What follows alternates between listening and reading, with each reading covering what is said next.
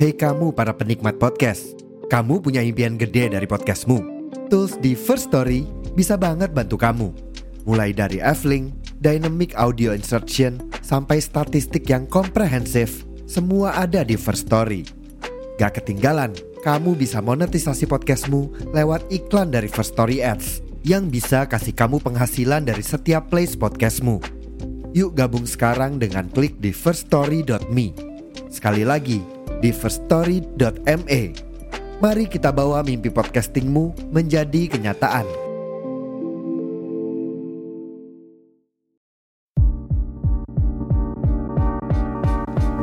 Halo, gue Aldi dari Interestma Podcast. Sekarang gue udah pakai First Story nih sebagai platform hosting podcast gue. Nah, First Story ini adalah platform hosting podcast yang super lengkap banget di Indonesia. Di sini kalian bisa membuat dan mengelola podcast serta mendistribusikannya ke banyak platform stream podcast ternama seperti Spotify, Apple Podcast, Google Podcast, Noise, dan masih banyak lagi deh. Kemudian kalian bisa share podcast tanpa ribet dengan F-Link yang mencakup semua link platform, bahkan sosmed kalian juga. Dan yang paling penting nih, di First Story kalian bisa monetisasi podcast kalian dan mencairkannya dengan mudah tanpa ada biaya tambahan. Jadi menurut gue First Story ini adalah platform hosting podcast terbaik di Indonesia, apalagi buat podcaster pemula seperti gue. Tunggu apa lagi? Yuk langsung daftar di firststory.me dan buat podcast kalian sendiri.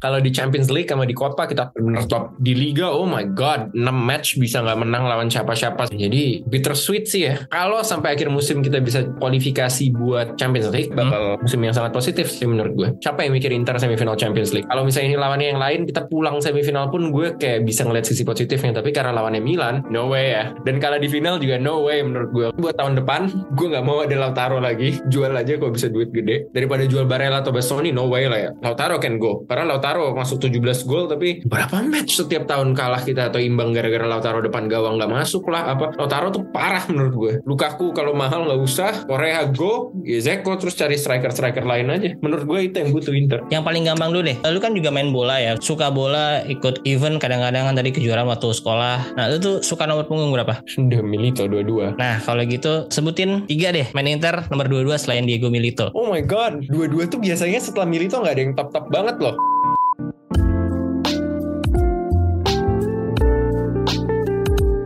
Halo selamat pagi, siang, sore, dan malam. Kembali lagi di Interisme Podcast Podcast yang bahas berita-berita seputar Inter Yang dikutip dari sosial media dan portal-portal berita olahraga. Episode kali ini adalah episode lanjutan dari episode sebelumnya Episode 34 Yaitu Interest View bersama Cicio Manasero Part 1 Nah yang sekarang part 2 nya nih. Jadi buat teman-teman yang belum dengerin part 1 nya Kalian harus dengerin itu dulu Biar nyambung nih bahasannya. Untuk teman-teman yang sudah mendengarkan episode sebelumnya Terima kasih banget. Dan langsung aja nih Gak usah lama-lama lagi. Selamat mendengarkan Oke, okay, sekarang kita ke reason day Inter musim ini. Oke. Okay. Menurut lu bagaimana penampilan Inter di musim 2022-2023 sejauh ini ya sampai Giornata 32? Menurut gue musim ini tuh aneh ya. Kalau di Champions League sama di Copa kita top. Uh -huh. Top ya. Bener top. Di Liga oh my god, 6 match bisa nggak menang lawan siapa-siapa sama Salernitana. Gitu. Jadi bittersweet sih ya. Kalau sampai akhir musim kita bisa kualifikasi buat Champions League, meaning top 4 di Liga bakal hmm. musim yang sangat positif sih menurut gue. Tinggal Copa sama Champions League aja gimana. Kalau Champions League kita udah semifinal is far enough sebenarnya ya. Sebenarnya hmm. bukan far enough tapi very good. Siapa yang mikir Inter semifinal Champions League? Kalau misalnya ini lawannya yang lain kita pulang semifinal pun gue kayak bisa ngeliat sisi positifnya tapi karena lawannya Milan no way ya.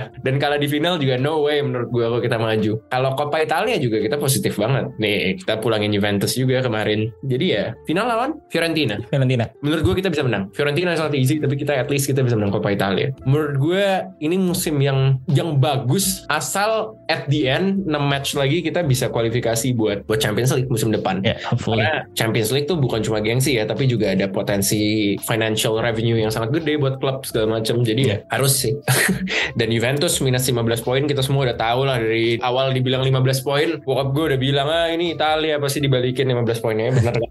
iya iya, tapi ini masih berita burung kabar burung juga ya. Yang oke okay, di Italia dia balik 15-nya, cuman di UEFA-nya ada kemungkinan dia bakal di ban dari kompetisi kompetisi. Jadi walaupun dia finish di urutan kedua, ada kemungkinan nggak ikut oh, tahun depan. Hmm. Ya cuman di luar itu ya kita harapnya si Inter akan masuk dari posisi empat besar ya, bukan dari gibahan posisi Juventus nanti iya, misalnya nggak dapet ya, jatah. Tapi hmm. ini gue lagi lihat nih Juve Juventus posisi 3 60 poin loh. Hmm, beda 3 poin doang sekarang. Hmm. Dan sisa match mereka tuh bukan gampang loh ya. Jadi nggak nutup kemungkinan mereka pun keluar dari empat besar loh menurut gue. Mereka ada match lawan Atalanta away itu susah. Cremonese home itu susah banget karena Cremonese lagi lagi oke. fight supaya nggak degradasi kan. Tim-tim Iya, kayak gitu bahaya loh. Hmm. Empoli away susah juga. Milan home terakhir Udinese away loh. Susah loh buat mereka. Dan dalam 8 pertandingan terakhirnya dia cuma menang satu kali setahu gue. Tadi gue habis ngecek juga soalnya. Cuma menang lawan Sporting. Eh, iya ya. Nah, kalah sama Sassuolo, Lazio, kemarin seri doang semalam lawan Bolonya. Hmm, ya. Menang tuh cuman di Europa League lawan Sporting dalam 8 pertandingan terakhirnya. Oke, menurut lu nih kalau dari sisa pertandingan Inter nih, Inter kan kita cek dulu deh kalau Inter. Hmm, Inter, Hellas Verona away susah karena juga fight buat degradasi mereka. Mm-mm. Verona terus masih ada Napoli juga nanti ada Roma. Napoli away, Roma away loh. Iya, terus Sassuolo Atalanta justru yang kadang-kadang bisa mengganjal. Terus terakhir lawan Torino juga, ya sebenarnya terbilang nggak mudah juga sih. Nah dari, Malah sebenarnya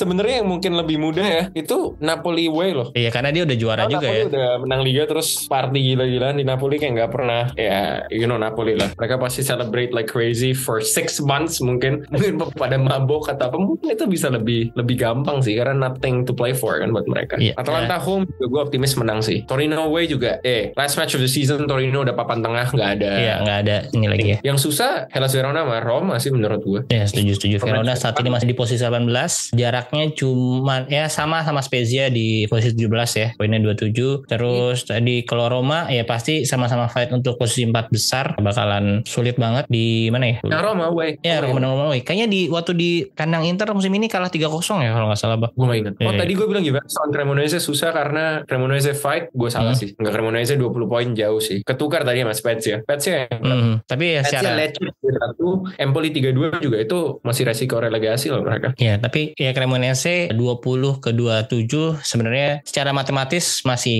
sangat mungkin ya, tapi ya lebih berpeluang Verona, Spezia, Lecce yang bakalan bertarung di untuk satu posisi terakhir di degradasi Lecce kayaknya sih. sama Empoli juga sih menurut gue Empoli masih Mm-mm. 30 poin. Kalau Salernitana 34 tapi Salernitana main bagus. Oke oke oke banget. Banget. Semalam aja bisa nahan Napoli.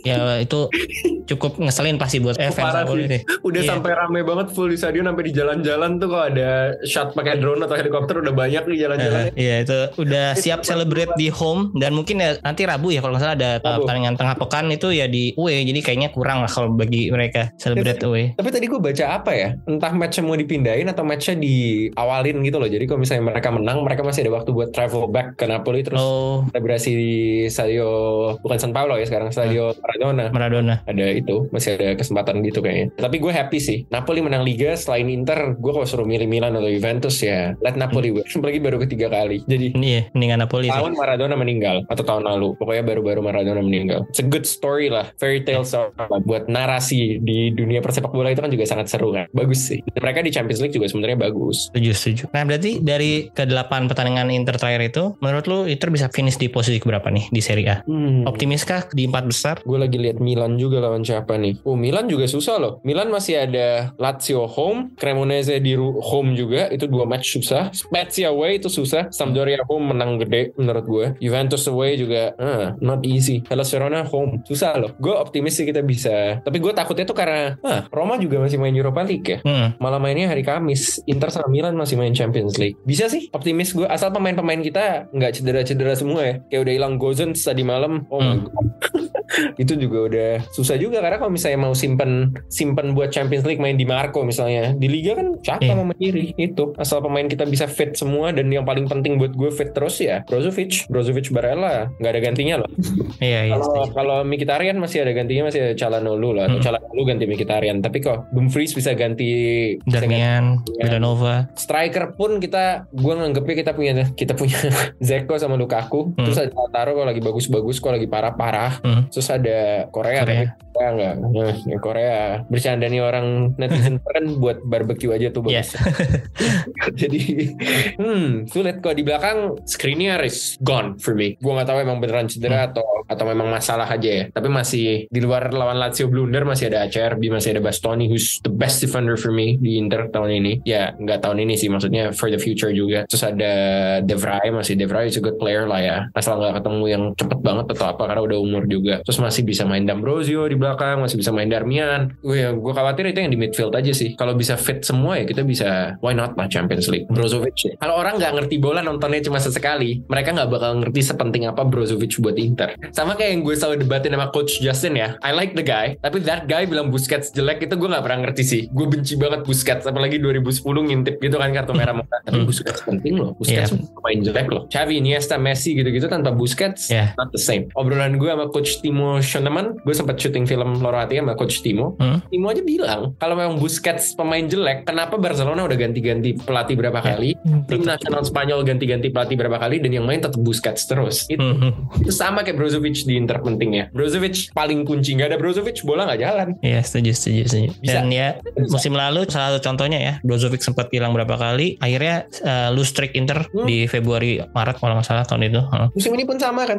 Ya musim ini agak mendingan karena backupnya Iya. udah agak lumayan sih ada Calhanoglu dan Mkhitaryan. But it's not the same, right? Hmm. Calhanoglu main di situ bagus, tapi menurut gue Calhanoglu main lebih attacking, lebih ofensif tuh ngasih sesuatu yang beda juga. Yeah. Yang gol tadi malam tuh Calhanoglu juga kan. Hmm, yang rebut bola, yang rebut bola dari itu terus Gosen passing ke Lukaku, Lukaku ke Martinez. Betul. Lukaku tadi malam top ya, top banget. Coba aja bisa gitu terus sampai akhir musim. Amin, amin. ya. Tapi semifinal lawan Milan yang berpengaruh banget menurut gue adalah Romelu Lukaku. You watch. Lukaku masih banyak gol lawan Milan semifinal. Ya, kita lihat aja semoga di UCL ya bisa lah Lukaku memberikan kontribusi ketika lawan Milan ya. Lukaku tuh butuh support. He's like a Yeah. baby, tau nggak dari dari Hah? fans, dari pelatih, butuh kepercayaan, butuh di baby gitu. Oh, Lukaku you're good. Baru dia mentally Hmm. confident dan dia jadi top. Tapi kalau udah mulai jelek satu dua kali, dihujat media, Mhm. di fans, goodbye. Makanya di Chelsea nggak jalan kan Lukaku. Hmm, ya di berarti MU aja masih bagus loh. Lukaku di MU tuh nggak jelek loh. Kayak cuma orang di Twitter gitu milih-milih yang first touch-nya jelek, jelek berapa kali. Hmm. Tapi you watch how many goals dia masukin. Belasan gol juga loh. Dua tahun di MU, tiga tahun. Semifinal Champions League atau quarter final atau 16 besar lawan PSG menang 3-1 di Paris yang ngegolin dua Lukaku loh. Hmm, iya. Lukaku bukan pemain jelek. Iya, apalagi di Itali kemarin kita bisa lihat sendiri secara fisikal dia sangat dominate banget ya lawan back-back Lazio, Casale, Romagnoli. Parah. ya su- sulit banget eh, ngejaga Lukaku itu seperti maksudnya akhirnya balik lagi seperti yang Lukaku di zaman Conte musim Inter juara ya itu yang pengen gua lihat, pengen kita lihat Hmm. dari Lukaku. Dari kemarin nggak keluar. Hmm. Gue jadi inget derby lawan Milan yang Romagnoli juga jaga Lukaku. Goodbye. Ingat gak? Iya iya iya iya. Yang 3-0 ya? Apa 3-0. 3-2 waktu itu lupa. Ada beberapa momen soalnya. Masih Donnarumma kalau nggak salah ya. Iya itu. itu Lukaku ya terus orang lihat juga di seperempat besar Qatar kemarin depan Hmm. gawang empat kali nggak masuk gol oh my god itu parah banget sih Lukaku gue nonton Iya. sama temen gue gue kayak aduh malu-maluin banget tapi if he's confident dan itu dia nggak fit kondisinya Iya. Iya kan kalau dia fit confident Lukaku is world class sebenarnya tapi buat tahun depan gue nggak mau ada Lautaro lagi jual aja kalau bisa duit gede daripada jual Barella atau Bastoni no way lah ya, lah ya. Mhm, mhm. Lautaro can go. Karena Lautaro masuk 17 gol tapi berapa match setiap tahun kalah kita atau imbang gara-gara Lautaro depan gawang nggak masuk lah apa. Lautaro tuh parah menurut gue. Lautaro go, Lukaku kalau mahal nggak usah, Korea go, ya Zeko terus cari striker-striker lain aja. Menurut gue itu yang butuh Inter. Oke, jadi ini lu as a fans eh, ingin Inter nih musim depan tadi kalau dari striker Zeko aja mungkin yang ya sebagai mentor untuk main-main muda juga ya karena dia sekarang 37 ya mungkin musim depan udah 38 berarti. Zeko kelas loh, nggak perlu banyak lari atau udah slow finishing volley atau apa Zeko Hmm. masih top. Ya nggak bisa main tiap minggu juga. Hmm. Mungkin masuk babak kedua gitu kali ya. Kalau dari pemain-pemain striker-striker muda yang mungkin menurut lu cocok nih untuk menggantikan main-main tersebut ada nggak? Tahun lalu gue pingin banget Raspadori ke Inter ya. Italian muda, different type of player dari striker-striker kita. Tapi ya Raspadori di Napoli sekarang. Mungkin yang patut dicoba adalah Retegi. Retegi ya, naturalisasi itu dari Argentina. Why not Skamaka ya sebenarnya kalau memang cabut dari West Ham ya. Menurut Yeah. gue itu pemain lumayan bagus. Ya terus pasti ada nama-nama yang gak kepikiran nama gue. Mungkin dari Liga Prancis atau Liga Jerman Hmm. atau dari Inggris atau apa. Ya Inter butuh striker sih. Tahun ini juga kali main bagus tapi depan gawang gak masuk-masuk. Ya itu sih kacau sih itu yang waktu Inter ya enam kali nggak menang-menang itu ya salah satunya itu. Kalau menurut gue gue sempet eh, ya ngobrol di, di podcast podcast gue juga dengan lain. Masalahnya bukan cuma di Inzaghi atau taktiknya Inzaghi tapi ya konversi para strikernya aja nih. XG-nya gede, peluangnya banyak, shoot on goal banyak tiap match bahkan lawan Bolonya pas Sampdoria itu 26 shoot Right, right. tapi Iya. nggak ada satu gol pun. Nah itu yang sebenarnya jadi masalah Inter waktu itu ya strikernya. ya. Mungkin bolonya match itu ya, gue nggak inget. Iya Bolonya kayaknya. Iya, tapi striker. Jadi untuk musim depan mungkin ya striker yang harus dibenahi atau dirombak bahkan ya tadi ada tiga nama yang mungkin eh, lu saran untuk cabut tadi juga ada nama kayak Raspadori, Skamaka, Retegi. Ya Raspadori udah pemain Napoli lah sekarang. Raspadori kayaknya ini Lah. masih, masih loan spell deh kayaknya Nah, tapi Sassuolo. kali loan-nya itu loan with option to buy pasti buy Iya. lah. Cuma buat ini aja financialnya aja nggak bayar langsung kan selalu kayak gitu lah po Itali. Dan Raspadori bagus jadi nggak Hmm. mungkin ditebus juga menurut gua sama Napoli. Napolinya juga bagus. Kalau di luar Italia sih kayak tadi ya, dari rumor ya, uh, optionnya ada si Roberto Firmino yang free transfer, terus Wah, Marcus ya. Thuram. Ya Turam mungkin Turam atau kalau mau dari Prancis ada strikernya Lille. Gue lumayan suka tuh orang Kanada Jonathan David. Oh, Jonathan David ya. bagus ada banyak sih bro sebenarnya terus juga cari dari yang kayak liga-liga Belgium atau apa menurut gue juga why not dari liga-liga liga Belanda gitu kan nggak nggak terlalu mahal-mahal banget kan seharusnya maharnya Hmm, Belgia tuh ada Luis Openda yang lagi oke menurut gue. ya ya ya tapi itu emang striker ya lebih ke wing gitu sih? Ya, ya nggak nomor 9 sih. Ya. Iya juga kan second striker gitu ya I don't know ya maybe somebody like Memphis Depay mungkin bisa nih Depay. Hopefully eh, ya BP Marota dan Ausilio bakal nemu striker-striker hebat lainnya karena tadi seperti lu bilang di awal Inter nggak pernah ya sejarahnya nggak pernah kesulitan untuk cari striker yang top class gitu. ya bahkan sampai waktu kita kehilangan Eto atau habis treble gue lupa Eto atau apa kita ambil Forlan kan Mhm. tahu Forlan jadi jelek kayak gitu. Forlan baru baru Piala Dunia 2010 sama Uruguay lagi top Iya, top Lagi bagus juara tiga, Mhm. top skor juga kalau nggak salah waktu itu. Skor, top skor top skor ya bareng sama Snyder kalau nggak salah top skor dia ya kembali lagi ada duitnya nggak kalau nggak ada duitnya ya udah good luck beli siapa Oke, jadi mungkin thank you banget untuk Bang Cio obrolannya hari ini nggak kerasa udah satu jam 20 menit nih. Tapi Oh, iya. lu masih bisa berapa menit nggak? bisa bisa Kalau bisa gue mau ngasih quiz trivia nih. oke boleh 5 pertanyaan sebenarnya yang nggak ada hadiah cuman untuk membuktikan kalau Bang Cio ini bener-bener masih ngikutin Inter Milan sampai saat ini. aduh berat nih gue paling tegang nih kalau ditanya-tanya gini yaudah silakan Enggak, ini pertanyaannya mix ya. Ada yang dari jadul-jadul tahun 2000-an sampai yang recent day juga ada. oke Yang paling gampang dulu deh. Lu kan juga main bola ya. Suka bola, ikut event kadang-kadang kan tadi kejuaraan waktu sekolah. Nah, lu tuh suka nomor punggung berapa? udah Milito dua-dua Dua-dua. Nah, kalau gitu sebutin pemain Inter tiga deh. Main Inter nomor dua-dua selain Diego Milito. Oh my god, dua-dua tuh biasanya setelah Milito nggak ada yang top-top banget loh. Ya nggak ada nggak ada yang lama gitu. Maksudnya ya udah semusim ganti, udah dua musim ganti. Itu gue gak inget Ricky Alvarez berapa dulu? 11 Dua-dua ya? Hmm. Hmm.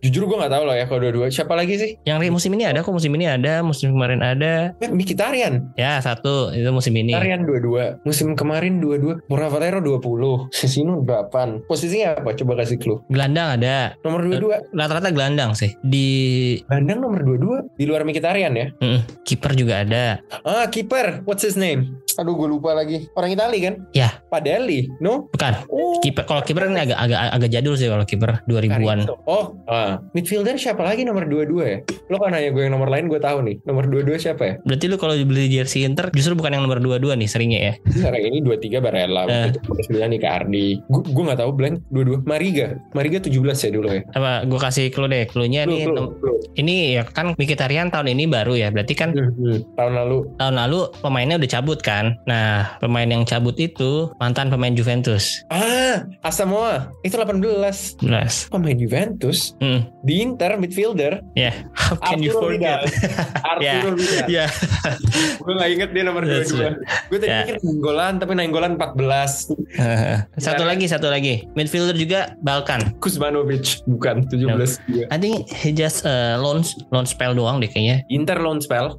Nggak bisa ditebus deh kayaknya waktu itu nggak punya duit buat nebus. Orang Kroasia, bukan. Orang mana? Balkannya orang mana? Balkan kan oh langsung aja deh. Oke Serbia. Midfielder orang Serbia. Hah? Baru. Enggak 2015 deh. 16 deh 16. Ada ya? Ada ada. Atau bahkan lu kan sempet dikasih jersey yang merah itu tuh putih merah. Green? Mungkin 44 kalau nggak salah. Iya, nah itu di, di di musim itu ada ada pemain juga pakai nomor 22 dia left back Alvaro Pereira? No. enggak Alvaro Pereira kalau nggak salah 31 deh Dia satu ya. Mm-mm. itu gue kasih tuh lu tuh apa Dodo. oke nah itu betul tuh Dodo nomor 22 Yang tadi orang Balkan siapa? Adam Yaik Adam Pjanic.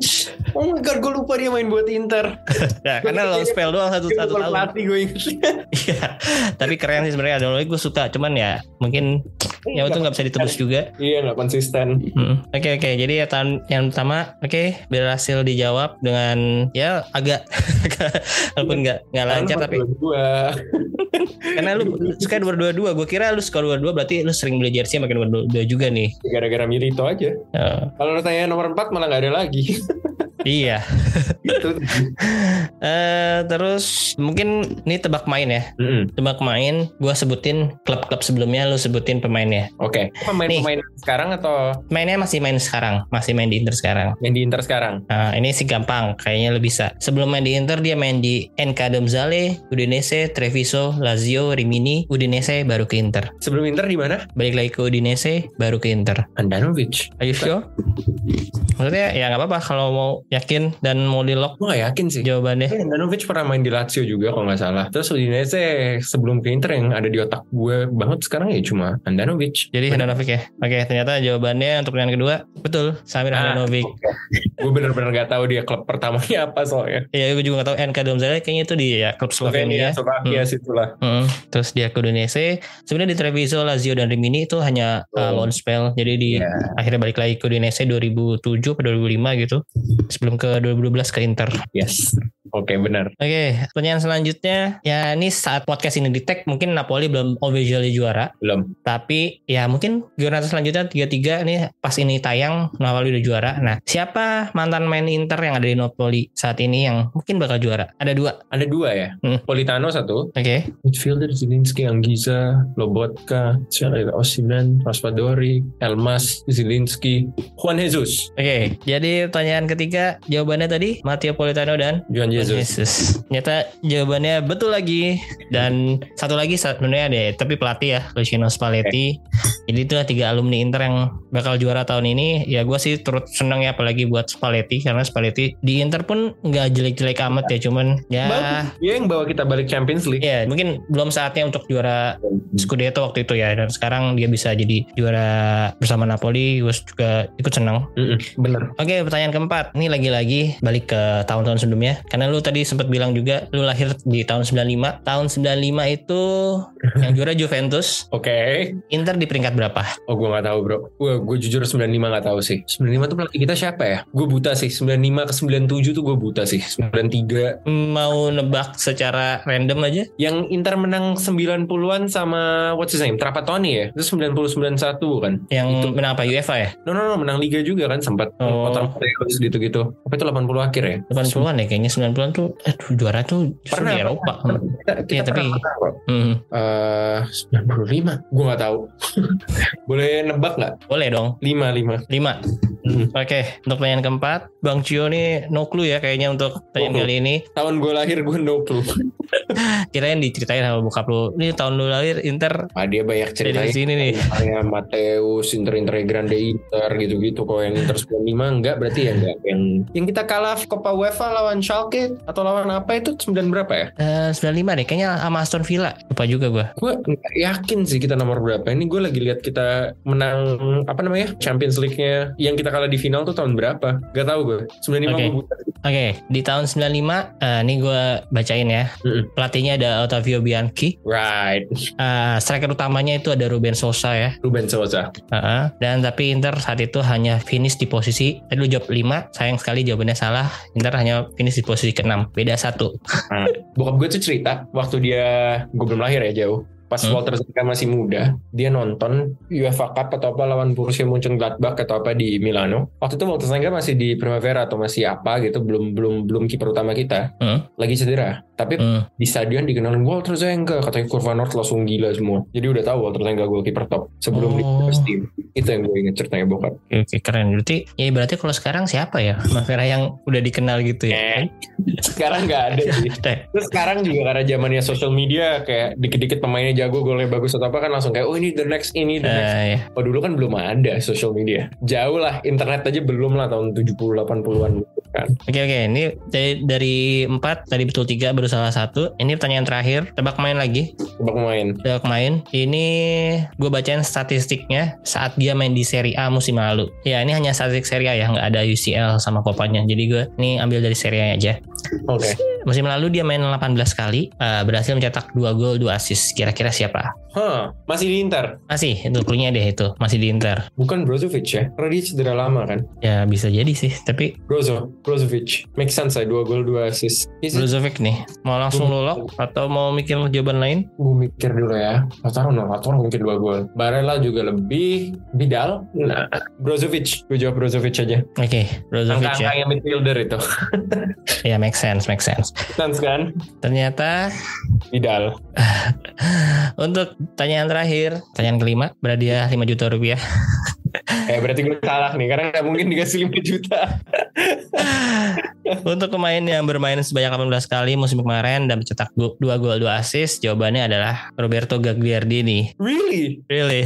Di gol, A. Iya, padahal ya karena masih sering dimainin sebagai pengganti juga sih. Coba kalau Brozovic gue cek dulu ya musim kemarin. Kayaknya dia juga nggak, maksudnya ya mirip-mirip sih emang eh, statistiknya dengan Gagliardini musim kemarin. Karena tadi sempat cedera lama juga kan. Eh, Barella lebih soalnya gue yakin. Hmm. Nah, ya tadi benar Gagliardini 18, 2 gol 2 assist. Brozovic itu 35 kali bertanding masih. Dia. Dua gol juga sih sama, tapi mainnya 35 kali. Really? Di Liga main 35 dia tahun lalu? Iya. Wow. Gue kira dia sempat cedera lama kan ya? Ini gue baca dari Transfer market. ya, transfer market. Ya, Akurat. ya mungkin eh, itu kan waktu itu ada di jeda, eh, maksudnya pas jeda juga kan setelah jeda winter Iya, iya. gitu kan. Main terus. Eh, eh, Sempat terus ada UCL juga jadi hitungnya panjang gitu. Tapi di Serie A ternyata hanya miss 3 match doang. Hmm, interesting. Musim ini dia banyak gak main loh. Ya musim ini baru main 22 kali, 2 gol, 1 assist si Brozovic. Nah itu, musim ini yang bikin gue suka ketukar tuh gitu-gitu. Sama gue tuh sering ketukar kalau ditanya, Derby tahun ini yang match pertama berapa ya? Gue tuh suka ketukar main tahun lalu tau gak? Karena Hmm. sekarang bola tuh udah kebanyakan sebenarnya. Hampir tiap hari ada bola gitu, jadi susah ngingetnya. Iya gak sih? Iya iya. Too many saya- match, banyak Iya, iya. banget. Kayak kalau mau ngikutin semua match tuh non-stop tiap malam lu nonton bola. Gak, hmm. Untuk Inter sendiri aja di bulan Mei ini padat banget. Iya kan? 8 atau 9 pertandingan nih setahu gue. Ya hopefully sih Inter bisa melalui jadwal yang cukup padat ini dengan baik ya. Karena lawannya juga ada Napoli tadi, Roma. Terus Sama- semifinal dua kali lawan Milan. Oke jadi Bang Cio berhasil menjawab 3 dari 5 pertanyaan. Not bad, 60%. Ya cukup membuktikan Bang Cio masih ngikutin Inter banget sampai saat ini di sela-sela kesibukannya syuting dan kegiatan lain-lainnya. Plesetnya dikit lagi. Iya, cuma tadi beda 5 sama 6 terus Brozovic sama Gagliardini secara secara skill sih beda jauh sebenarnya, tapi Iya, iya. secara statistik beda dikit. Tadi Gagliardini 2 gol 2 assist, Brozovic ternyata lebih sedikit 2 gol 1 assist. Mainnya aja banyak. Ya, gue tadi nginget-nginget itu karena gue inget Brozovic. Nah ini gue lupa nih. Dia sempat ngegolin bagus banget lawan Roma kalau nggak tahun lalu tahun ini di San Siro. Tahun lalu ya. iya, tahun lalu kayaknya tahun lalu. Golnya satu itu terus ada satu lagi sama assist gue nggak terlalu inget banyak dia. Saya dia tuh selalu start misalnya dari dia ke siapa baru siapa yang assist gitu. Iya, heeh. Gue kalau Iya, main dia- bola posisi itu soalnya. Oh, lu lebih suka ke midfielder ya, defensive midfielder atau yang ngatur serangan gitu ya.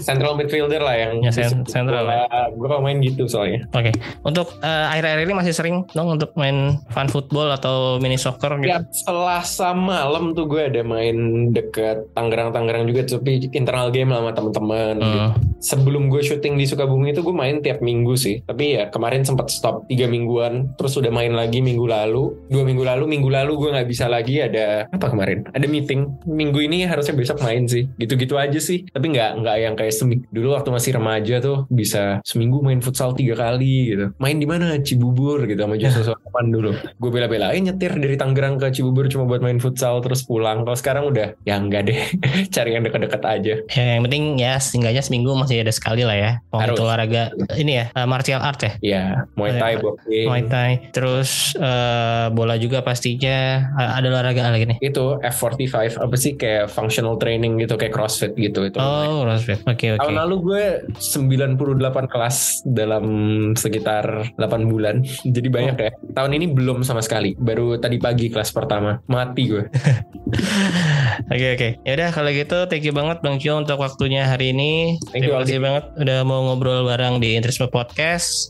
Dan ya semoga next project syuting atau kegiatan lainnya film series eh, dilancarkan lah. ya. Tadi ada dua project yang mau deal. Ya semoga ya. Hmm, terus untuk filmnya yang mau tayang itu yang ada di Klik Film satu, satu lagi series di Vision Plus Candy Candy. Jadi teman-teman di sini juga jangan lupa untuk nonton di Vision Plus itu ini ya harus langganan dulu ya? Iya, tapi nggak mahal kok. Gue jujur aja kurang tahu berapa. Tapi gue biasanya bayar yang langsung setahun karena ada MotoGP kan. Ada, ada eh, F1 itu juga sih? F1? F1 udah nggak. Udah nggak ya? Itu di Bein Sport sekarang Oh. sama kayak Liga Itali. Seingat gue tuh di Vision Plus karena sempat ngobrol juga sama temen yang kerja di situ ada ini Liga Arab sekarang. Iya, iya.